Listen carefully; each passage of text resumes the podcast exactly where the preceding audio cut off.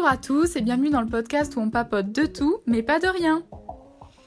Alors aujourd'hui on va parler organisation et planification et c'est deux sujets que j'adore, enfin deux choses que j'adore faire en fait.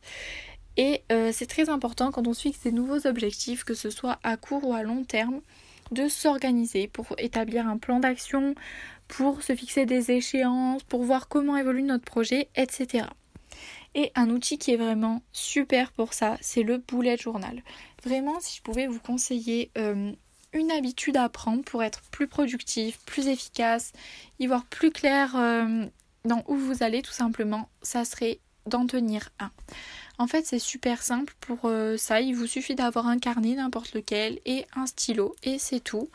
Après, si vous avez envie de si vous avez un côté plus créatif par exemple dans le dessin ou autre, ou pas forcément mais que vous voulez le développer tout simplement, euh, vous pouvez acheter des carnets exprès euh, pour les bullet journal, ça existe, vous pouvez acheter, euh, investir dans des feutres de qualité, des stylos de qualité, etc. etc. Mais ce sera peut-être le sujet d'un autre podcast. Mais là, on va surtout parler de la façon la plus simple et la plus accessible pour tout le monde d'en faire un. Alors qu'est-ce que c'est un bullet journal En fait? C'est un petit peu votre carnet de bord euh, dans lequel vous allez écrire tout ce que vous voulez. Donc ça peut être vos projets, vos objectifs, votre emploi du temps, vos rendez-vous, des listes, euh, tout ce que vous voulez. Et en fait, tout va être regroupé dans un seul carnet et ça va être beaucoup plus pratique. Parce que si vous êtes comme moi, vous avez sûrement été confronté à la situation où euh, vous notez tout de partout. C'est-à-dire vous avez peut-être un agenda euh, dans lequel vous notez votre emploi du temps et vos rendez-vous. Et puis à côté des feuilles volantes où vous faites des listes de temps en temps, ou des rappels sur votre téléphone, où vous prenez des prises de notes, ou alors des post-it sur votre ordinateur. Et au final, c'est pas du tout pratique parce qu'il y a tout qui est éparpillé. Quand on cherche quelque chose, on sait pas où le chercher, ou alors on n'a pas le matériel sous la main.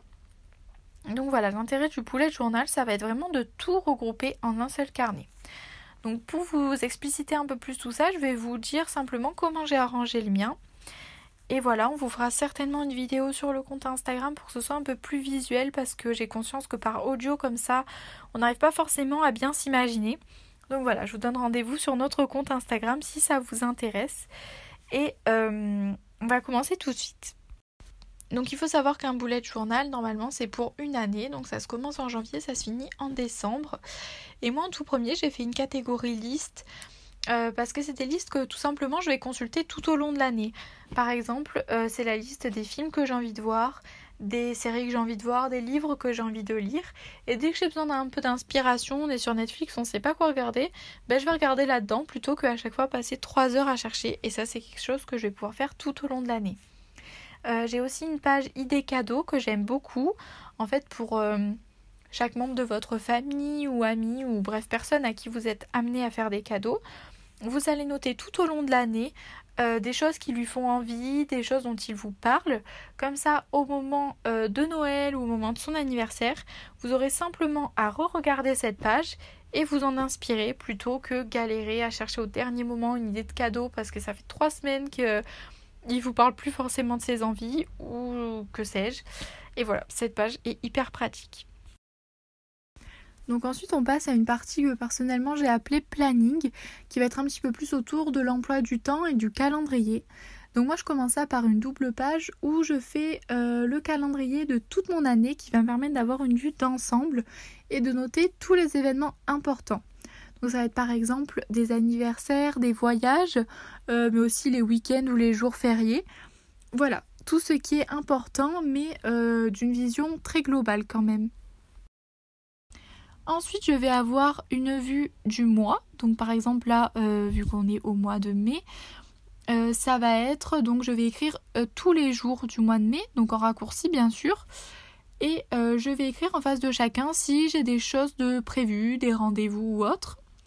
Ensuite, je vais me fixer mes objectifs pour ce mois et ensuite je vais noter mes trackers. Donc les trackers, c'est quand on veut mettre en place une nouvelle habitude ou en continuer une d'ailleurs euh, et qu'on va noter tous les jours si on l'a fait oui ou non. Donc par exemple, moi ce que j'ai fait ce mois-ci, j'ai dit que je voulais euh, continuer de faire du sport. C'est une habitude que j'ai pris depuis le début du confinement.